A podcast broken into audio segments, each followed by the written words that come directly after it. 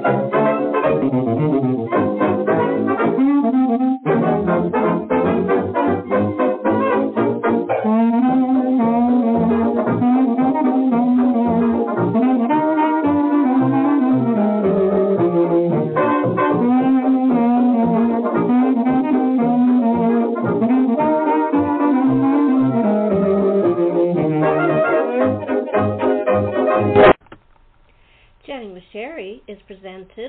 The writers and illustrators of the future.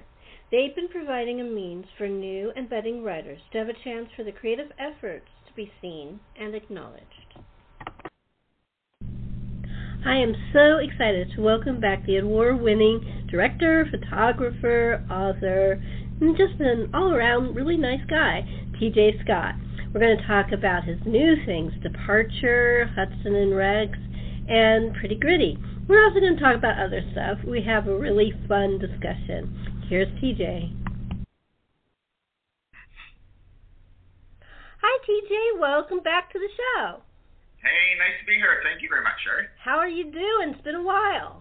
I'm I'm doing really well. Um, it has been a while. I think it's been like about almost a year since we talked. Yeah, yeah, it's been a, over a year. Yeah, you must be doing all kinds of fun and exciting things.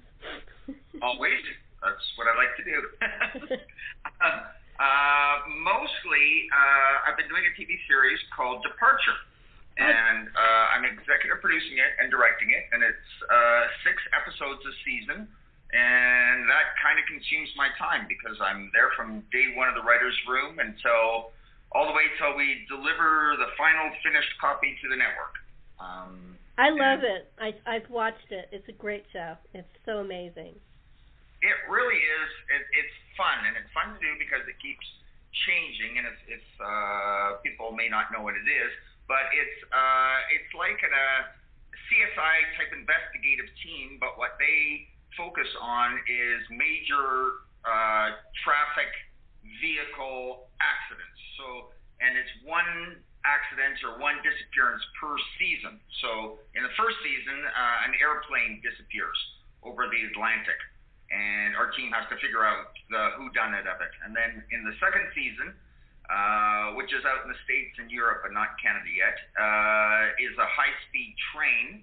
And uh, the third season that we just finished filming four days ago is uh, is a ferry boat uh, that capsizes on its way from uh, Boston to Toronto, uh, Boston to Newfoundland. So it's sort of like um, I forgot what they call the team from that when there's an airplane crash.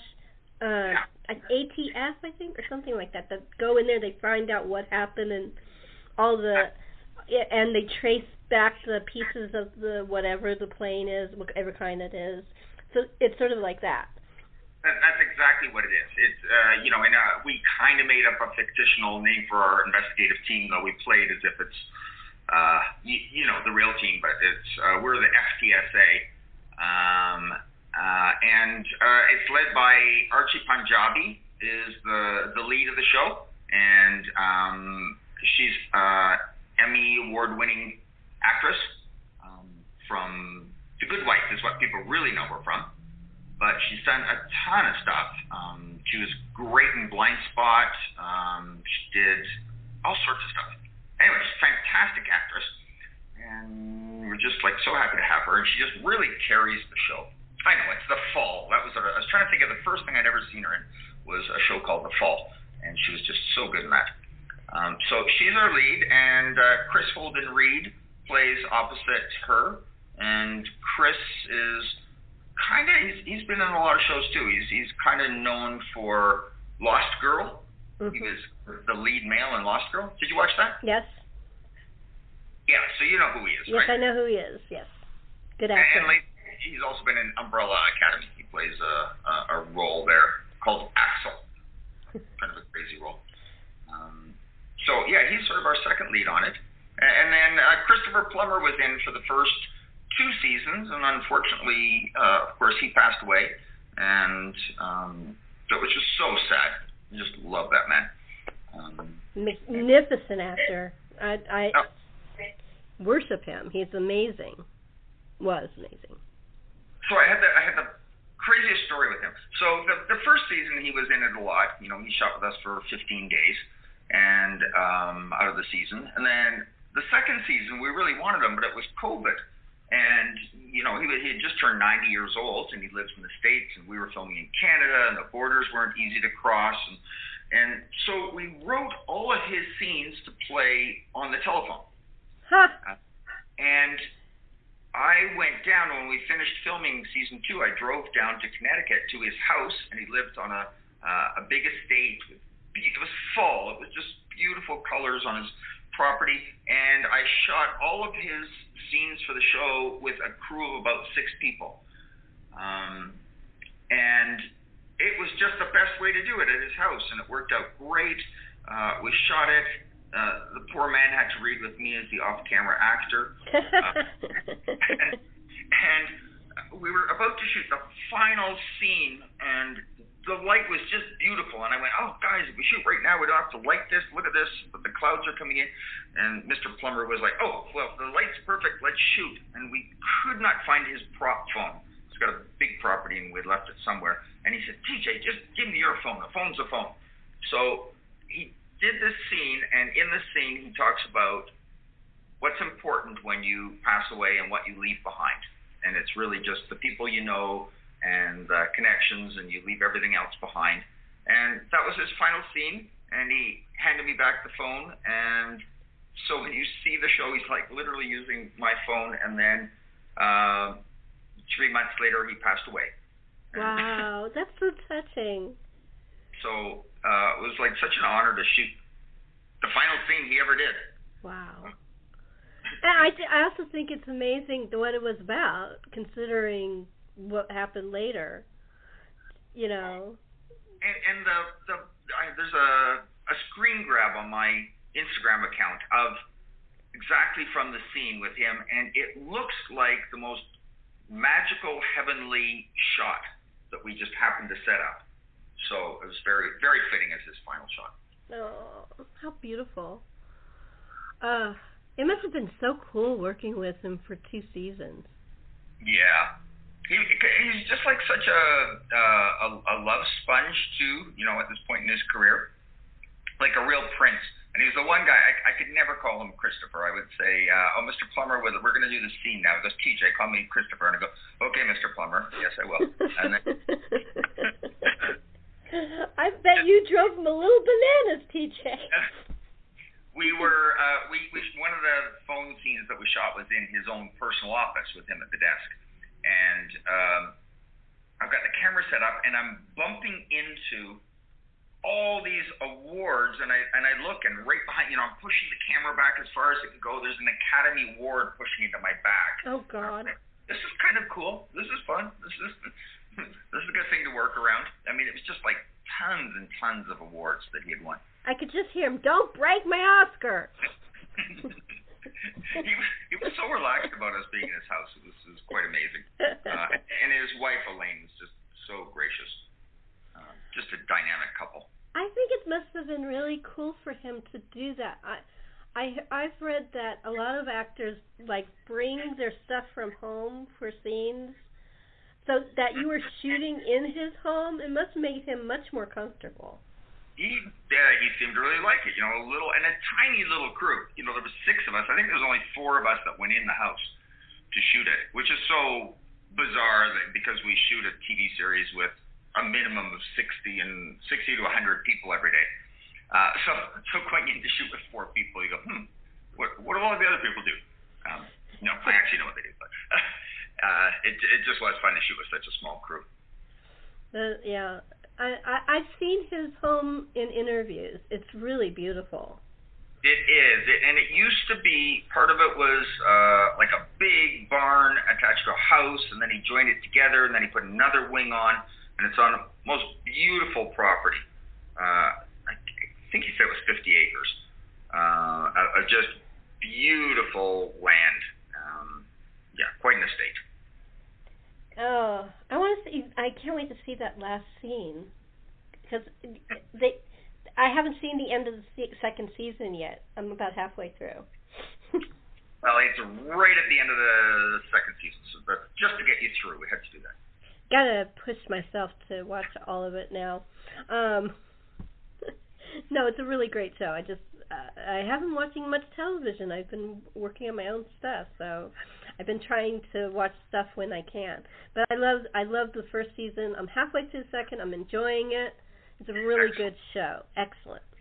And and third season is is really dynamic too. I mean, we just finished shooting it, and you know everything came together. Just shooting on a, a big ferry in Newfoundland, which is glorious place to shoot, and um, we shot Toronto too, but um, Newfoundland's kind of where it's set.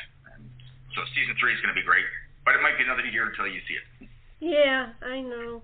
It's just like um, I I like several Canadian shows. One of the ones I like is Frankie Drake Mysteries. We have to wait a year before we get to see any of them.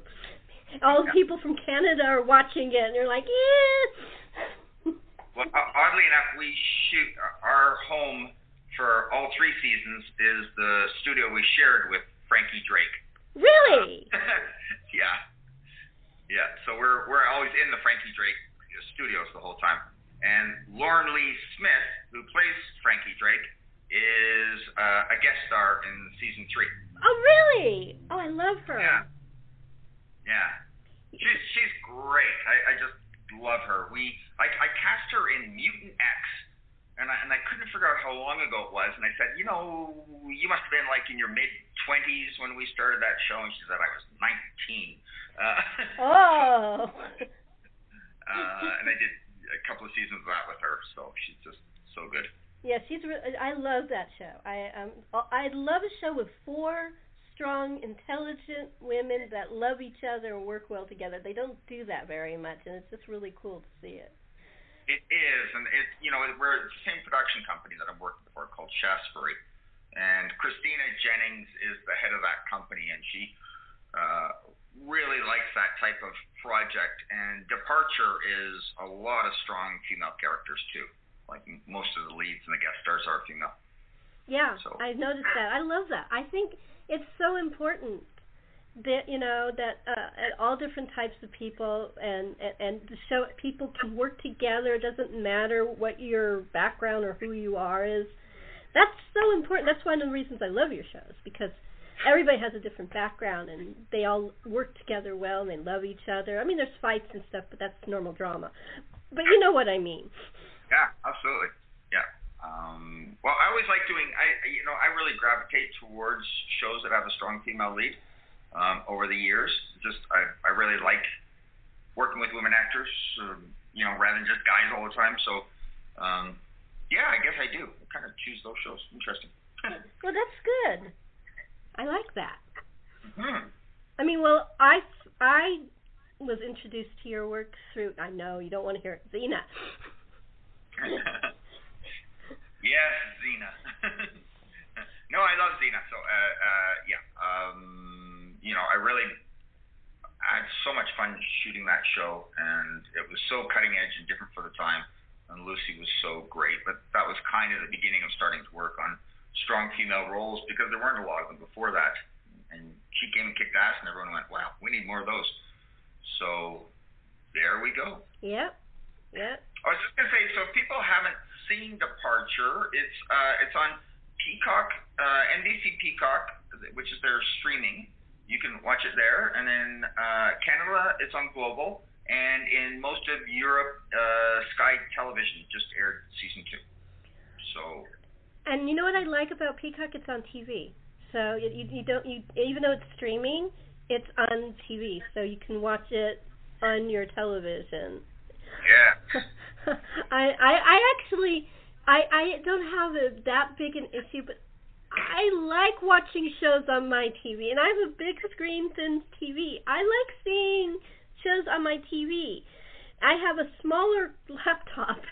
It's hard for me to adjust. Yeah, you know, you can plug them into each other, but it, it, I know what you mean. It's so much easier just turn on the TV and uh, hit the button, and there it is. Yeah, yeah, I know. It just, and I mean, I have nothing against the uh, streamers. They're they're good, you know, and all the shows, all the different shows from all the different things are fine. But I just enjoy sitting back, hitting my button, and watching it on television. It's my age. Gotta get get a smarter TV that streams everything because most of them now will hook up to your computer pretty easily. I actually the it's not the TV, it is the cable service. They don't. Uh, oh, that that would do it. Yeah. Yeah, because um, there's two um ones I really love, Acorn and BritBox, and my cable service does not have them. Oh, interesting. So that's why it has nothing to do with the I I I you know like Discovery Plus we could do that and HBO we could do it and Peacock we could do it, but those two channels they don't and I watch that a lot. Acorn is primarily British and Australian. right? British and yeah. Australian. Right. Okay. Yeah, because I think they um if I have this right, they started out being a British company and then they expanded into Australia, and then AMC bought them last year, or a, a percentage of them. So now they're actually an AMC owned network. Yeah, but I still can't watch it on television. Still, uh, my cable service won't do it. Oh, interesting. Which okay. I find very rude. well, if I do a, a show on Acorn, I'll figure something out for you. okay.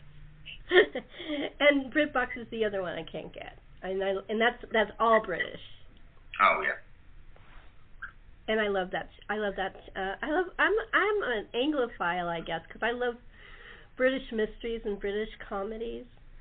Well, they do them so well. Yeah. And they they tend to get really really good actors because here's part of the reason they actually don't pay that well in England to actors so they have to keep working all the time. So the ones that are really good can't be that picky uh, because they don't know when their next job is coming or what it'll get paid for. So this is what I was uh, told. So they they take a lot of jobs and they they'll come onto a show even if they're going to have like a, just a small guest role, even if they're a rather large star. So that's why you get all these great actors. Is unfortunately they don't pay them enough. I know. Yeah, that's true. I mean, and like um uh, there was a show called Vicious with Ian McKellen and Derek Jacobi. It had practically every British actor on that show. oh, well, that's a good cast just to start with. Yeah, it was a great show. It was so funny. I I I I have I used to love American sitcoms, but they're just not as much fun as British sitcoms. I don't. They kind of lost their fun. Hmm. Hmm not really my world, so I don't know. I know, I know, I know, but just my just my little side comment. Anyway, so what have you been? I know that you've been writing. So what are you working on? Anything you can tell us about? Um, I think I, I think I can say it. So it'll be out in the trades shortly, but uh, you know the deal's done. That um, uh, I sold a script that I had written years ago, and it's actually been sold a number of times uh, uh, Vivaldi, which is the the composer, the composer priest, and it's his life story. And when I first wrote it, I, we sold it to um, to um, Sony Pictures, and um, Brian Grazer was going to produce it, and then it, it Ron Howard was going to direct. Then it kept changing and changing and changing. Anyways, um, cut to this many years later, John Ottman, who was the editor on every Bryan Singer movie, but on Bohemian Rhapsody, which he won the Academy Award for, mm-hmm. uh, uh, that that movie did so well for New Regency, um, and they won all these awards and were nominated.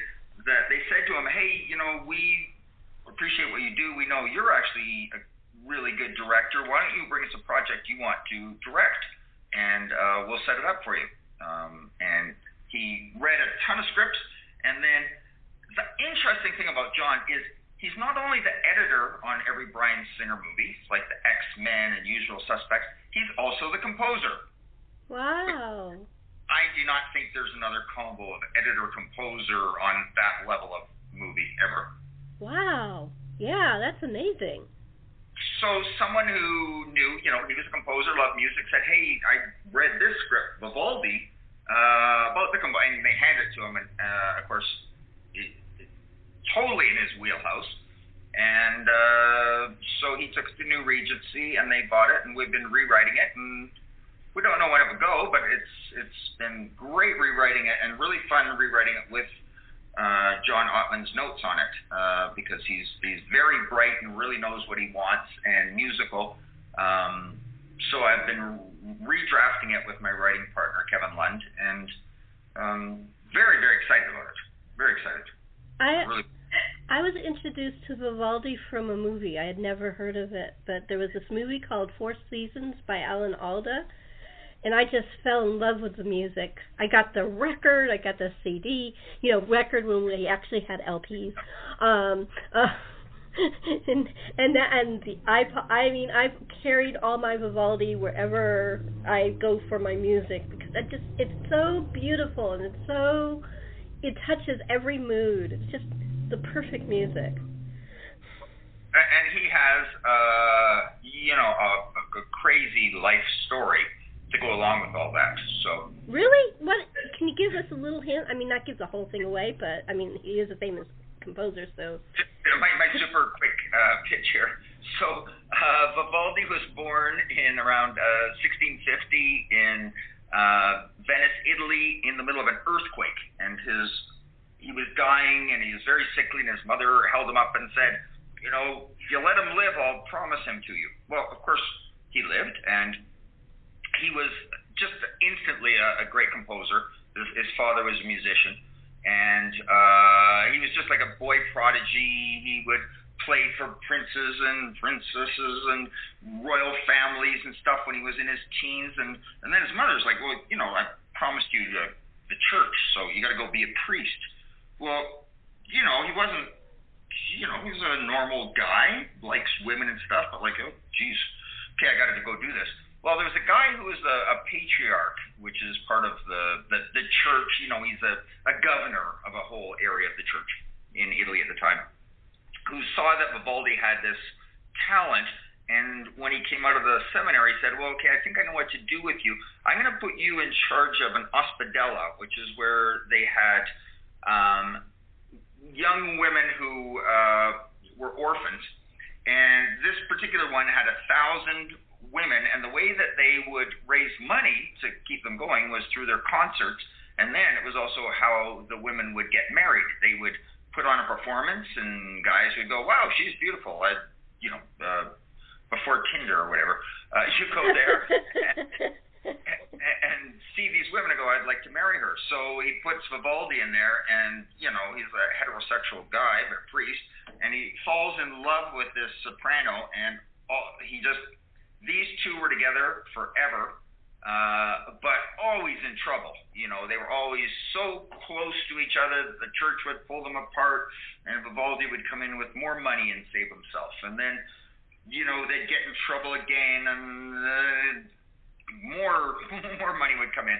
But all during this, there's a a contemporary of Vivaldi's that wanted to take him down and take church back to be, you know, uh, back to very religious and dogmatic and, and not as liberal as Venice had it at the time. And he eventually rises up to the power of being the patriarch when the patriarch dies. And uh, at, he finally says, "You got to choose. You got to choose the the woman. If you choose the woman, then you're excommunicated. So choose your music or the woman." And he chose the woman, and he was excommunicated. And his music was taken and entombed for 200 years. And for 200 years, nobody ever heard Vivaldi. And then it was rediscovered again, starting where it had been entombed in Italy, in monasteries, uh, around 1927. And so nobody had heard it for 200 years. And in 1999, The Four Seasons was the most recorded song, uh, classical song ever. Yeah. So that's the story. That's amazing. So Alan Alda had something to do with reviving Vivaldi that had been entombed by this mean old guy. um, that's so, that's kind of cool. But, it, but it's, a, uh, it's a real love story, you know, because they, you know, they gave up everything. They they gave up fame, they gave up fortune. Vivaldi was when he died. Uh, Anna, who was the woman he was, you know, in love with, uh, her and only five other people were at the funeral, and Vivaldi wasn't allowed to be born in a cemetery, you know, that was Catholic because he'd been excommunicated. And here's this guy who was so famous in his day and then dropped right down to nothing. Um, but then has risen back. Who discovered him in the 20s? Do you know? Was it an archaeologist or? It, it's the music started to be discovered in in these monasteries that were falling apart, and they they kind of found them in these hidden rooms. And I'm not exactly sure who. You know, there isn't particularly one person. Of course, in our movie, we kind of fictionalized a person that is semi-accurate, probably. Um, and um, and then it's it, it took it's still coming out. They still have new Vivaldi pieces that are being discovered uh, because they took it and hid it so well. Um, so almost every year something new comes out. That's amazing. What an amazing story. I can't wait to see it when it comes out. Mm, me too. we're just we're just hoping that Venice can uh, stay not flooded from global warming that long. Yeah, um, that is an issue. Only saying that because I was looking up the, the cities that could get go underwater if uh, global warming continues. Venice, of course, is one of them. Well, Venice has been having problems for years, but uh, this is just making it worse. yeah, so that's kind of what that's what I kind of what I've been writing. I've got some other projects that uh, I'm writing, but you know they're not that close to uh, getting made yet. But I'm, I'm writing a creature feature uh, with two of my friends. I'm loving that. I love creature features like Alien Predator and uh, Jaws. So is it like is is it still in the baby stages? Yeah, we're still writing it. I hope I can shoot it next year. But um, yeah, and and writing some TV series stuff too. Um, but I'll tell you about them if they get picked up and go. Because in this business, you can uh, you can die waiting. yeah, I know. I've heard that. I've heard that you get really, really close, and then gets it, it finances blow or something gets messed up. my, my longtime editor used to say it's the only business where you can die of encouragement. Um, That's really good. That's a good line. you should use that in one of your movies or TV shows. um, and you uh, have another thing that you're working on, that uh, TV series. Or, I think is it a TV series? Of a, of a web series. And, oh, and uh, web series. That's it. The web series is super fun. We have to uh, get back to it because it was kind of one of these projects that was done in uh, essentially spare time. But I had um, two friends come to me and say, "Hey, we would love to do." Uh, a story that sort of has lesbian love story themes to it, and uh, but done like beautifully with really strong characters. So we created a show called Pretty Gritty, and it uh, stars my two friends, uh, Nicolette Noble and Stephanie Moore. And the part of the cool thing that we we decided to do with the show was we shot it all around the world and with a crew of one. So the crew, the whole crew. um, but it's the most cinematic show I've probably ever shot. Uh, and we just figured out how to shoot with like a, uh, with nobody. Uh, Nicolette would help me, Stephanie would help me, sometimes light and stuff.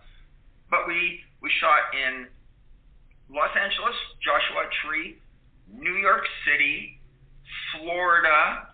Uh, we shot underwater stuff in Florida for uh, episode that uh, what do we mm, uh, the springs there, but um, and then we shot in Iceland, Toronto, Newfoundland, Tokyo, Osaka. Wow, that's pretty pretty uh, diverse group of areas too. So that must have been really cool too. so cool. And and then each episode uh, originally was going to be like an anthology, and each one was its own little story. And then we found a way to meld them all together so that it's one continuing story. But it was really fun because we're if you're shooting with a crew of one, you can get away with incredible things. Like in Tokyo, we would be shooting on high-speed trains, and nobody would bat an eye that we were there. And then we would go to, you know, a restaurant that was at the, you know, very expensive restaurant. And after everyone had cleared out for lunch, they would just let us film, keep shooting. And uh, shot on fishing boats in Newfoundland. Um, we, we shot uh, New York City and Times Square. Um, we shot in the busiest intersection in the pedestrian intersection in the world in Tokyo. It's called Shibuya on New Year's Eve. Wow.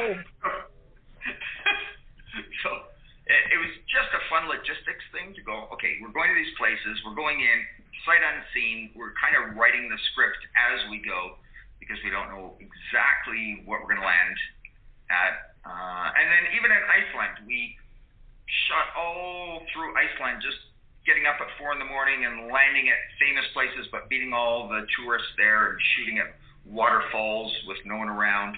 Um, super, super cinematic. Anyway, very excited about it. We just need to finish it. and and so, when do you know when the web series will start? I don't know. I don't know. I think it's going to be a little bit of a while. Um, we came back, and Nicolette Noble, who's uh, was my writing partner and producing partner on that, uh, ended up writing and selling uh, a really big movie to Netflix, uh, and then she did a huge sale to Miramax.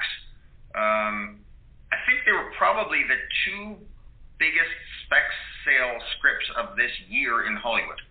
Um, so all of a sudden she was uh, out of the picture, being very busy, but and which I was like, great, this like the best reason ever not to be available to finish filming and doing post on this. Um, so once her schedule slows down and mine does, we'll get back to it. So let's hope that she is super successful, but she has a little tiny, little tiny period that she could work on it.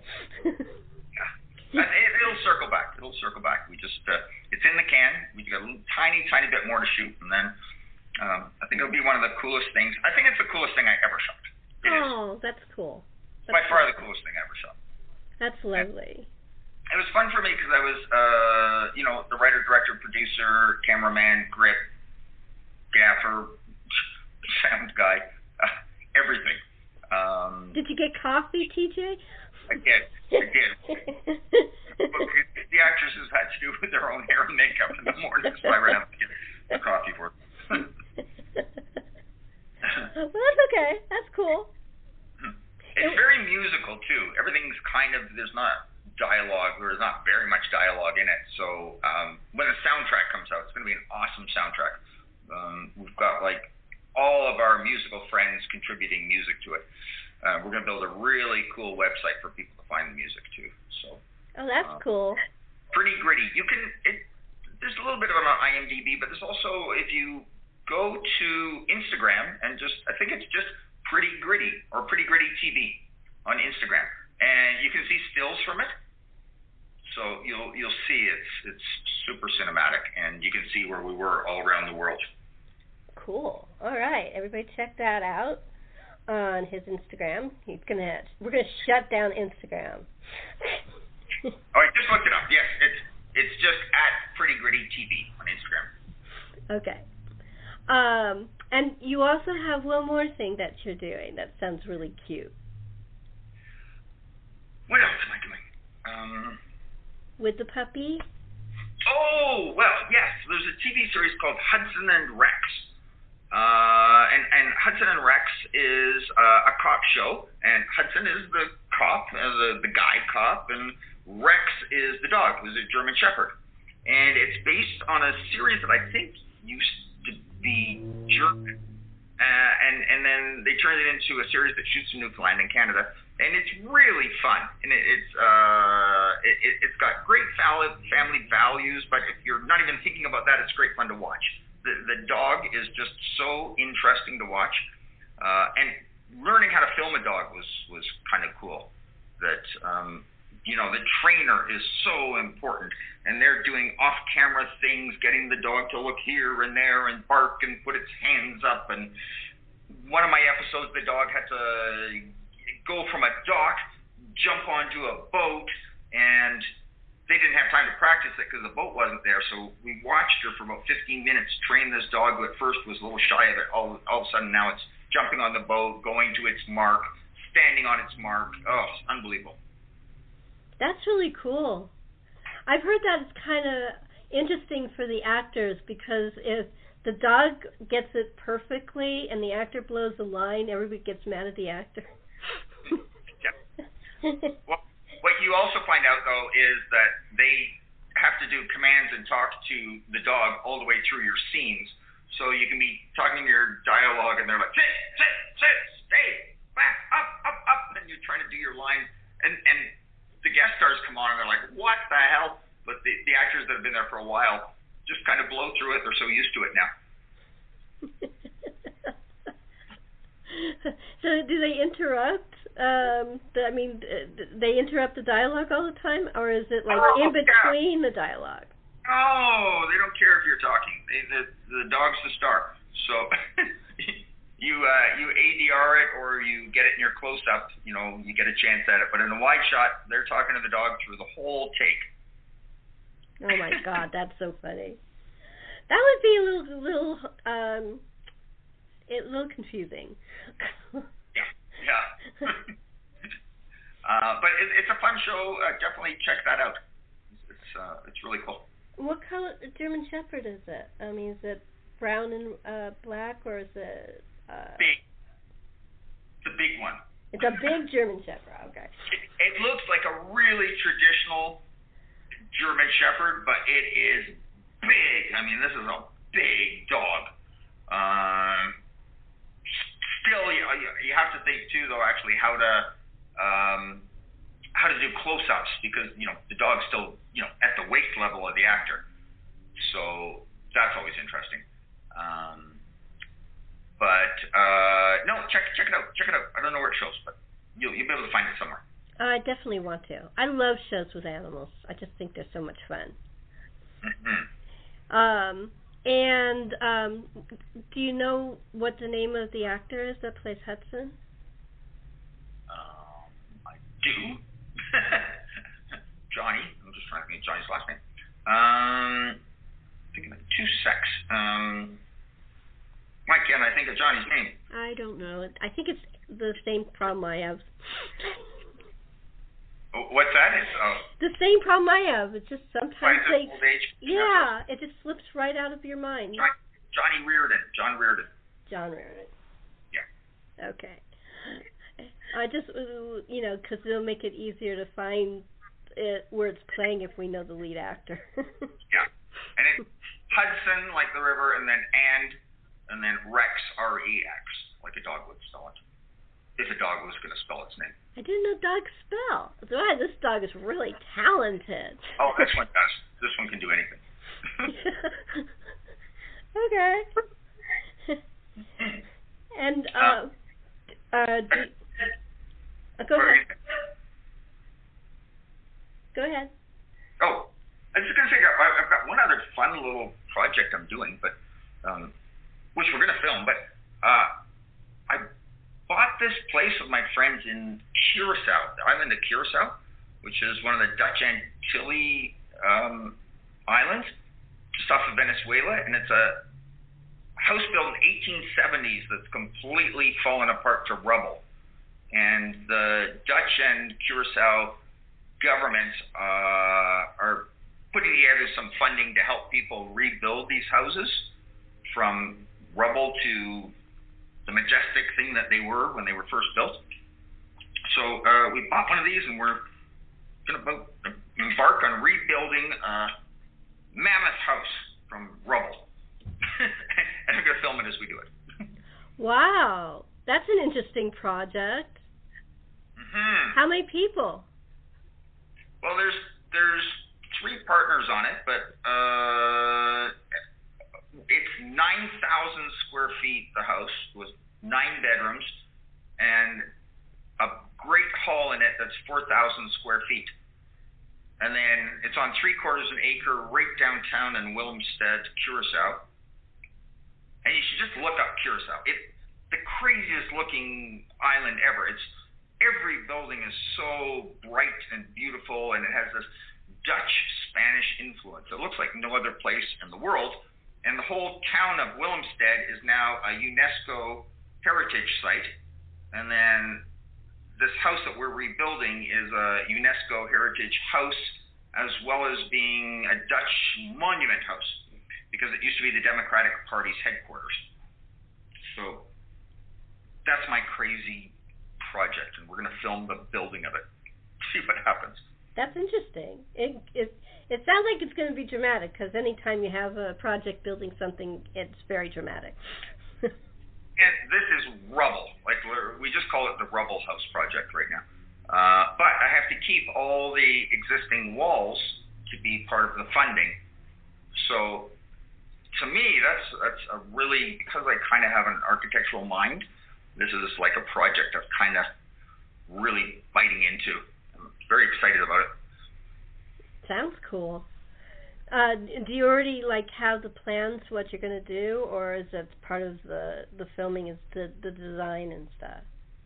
I, I've kind of already done a 3D rendering of it. We we had the original blueprints, and we're keeping the exterior walls exactly as they were, and then doing some slight shifts on the inside. But that's what I, I have to go down to Curacao and talk to the historical board about how much I can change the inside. Um, but the, the exterior, other than we're putting in a swimming pool, will look exactly as it did. And then the venue we're hoping will be a venue for uh, weddings and concerts and retreats because it's nine bedrooms and we're building a huge room that a woman can have her whole bridal party, get her ready. And, and the, the room that's 4,000 square feet has 30 foot ceilings, and the bridal suite has a balcony that opens up onto that wow. uh, 20 feet up in the air. So. wow. So that's the goal.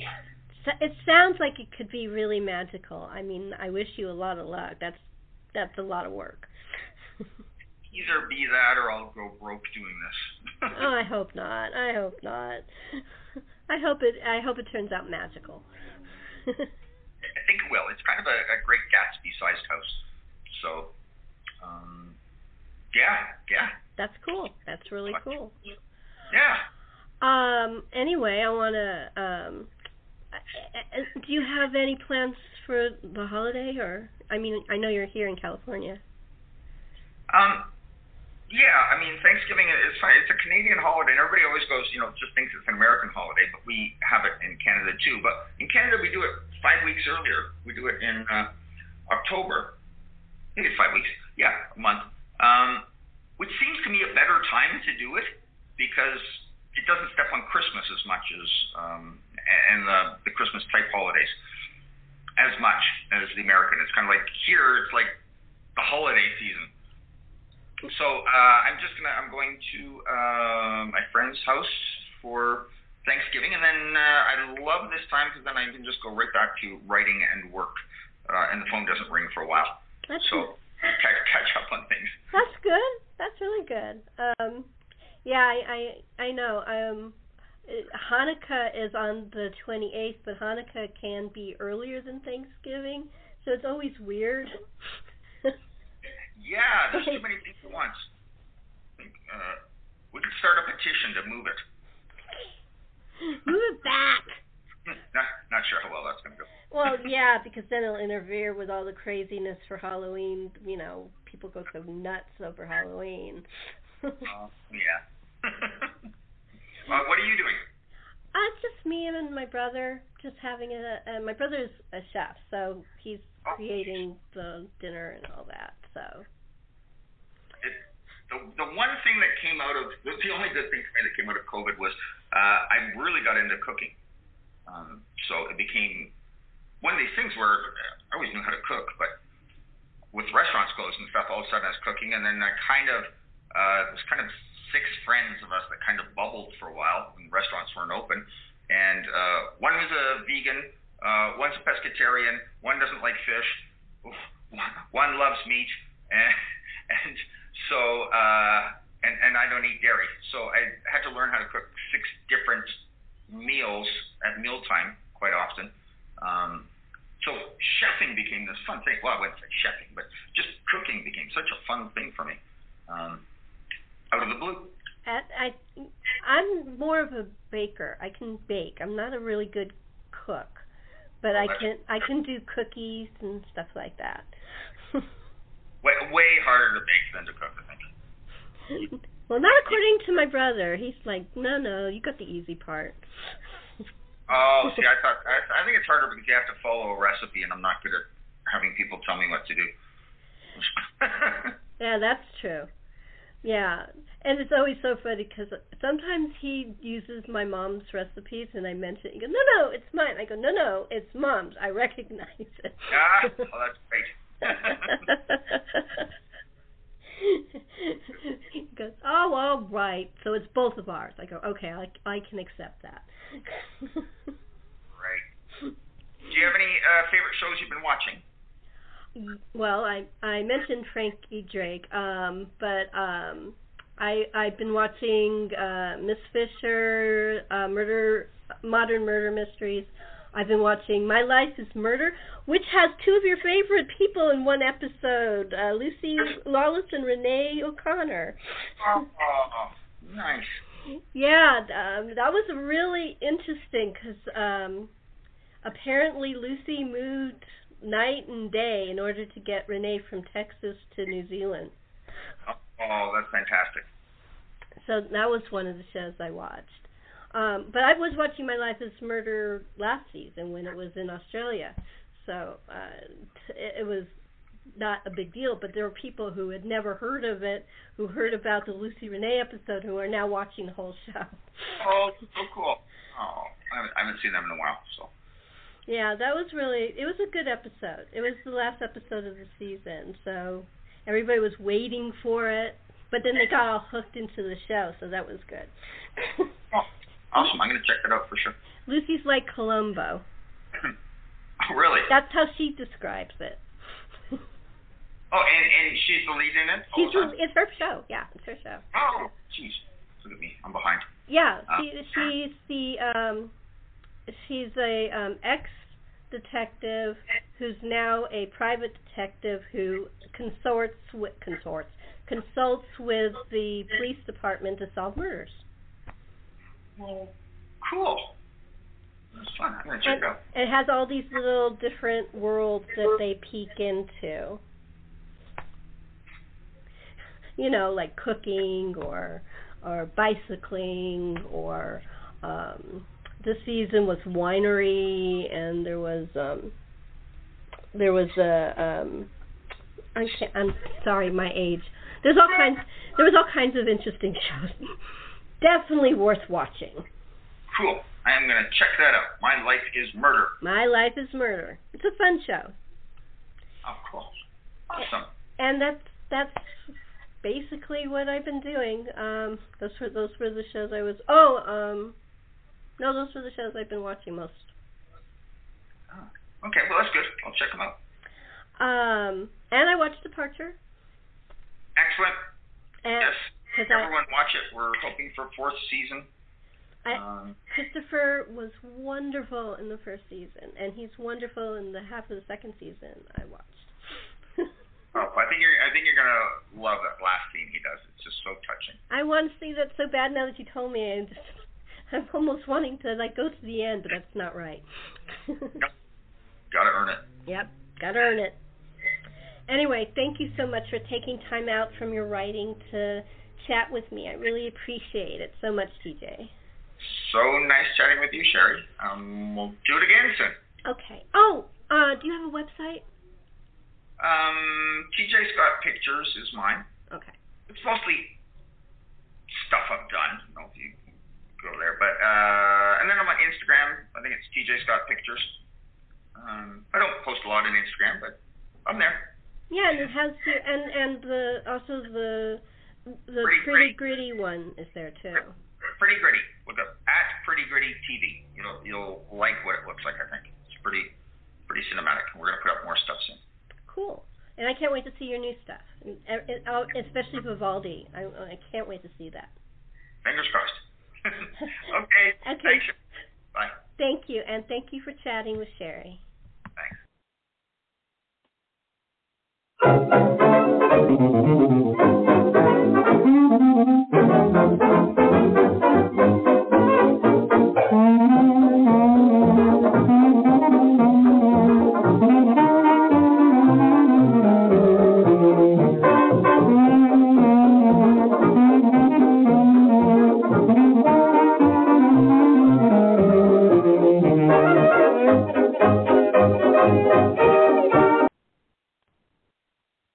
Hello, it is Ryan, and we could all use an extra bright spot in our day, couldn't we? Just to make up for things like sitting in traffic, doing the dishes, counting your steps, you know, all the mundane stuff. That is why I'm such a big fan of Chumba Casino. Chumba Casino has all your favorite social casino style games that you can play for free anytime, anywhere with daily bonuses. That should brighten your day a little. Actually, a lot. So sign up now at chumbacasino.com. That's ChumbaCasino.com. No purchase necessary. Group. Void were prohibited by law. See terms and conditions. 18 plus.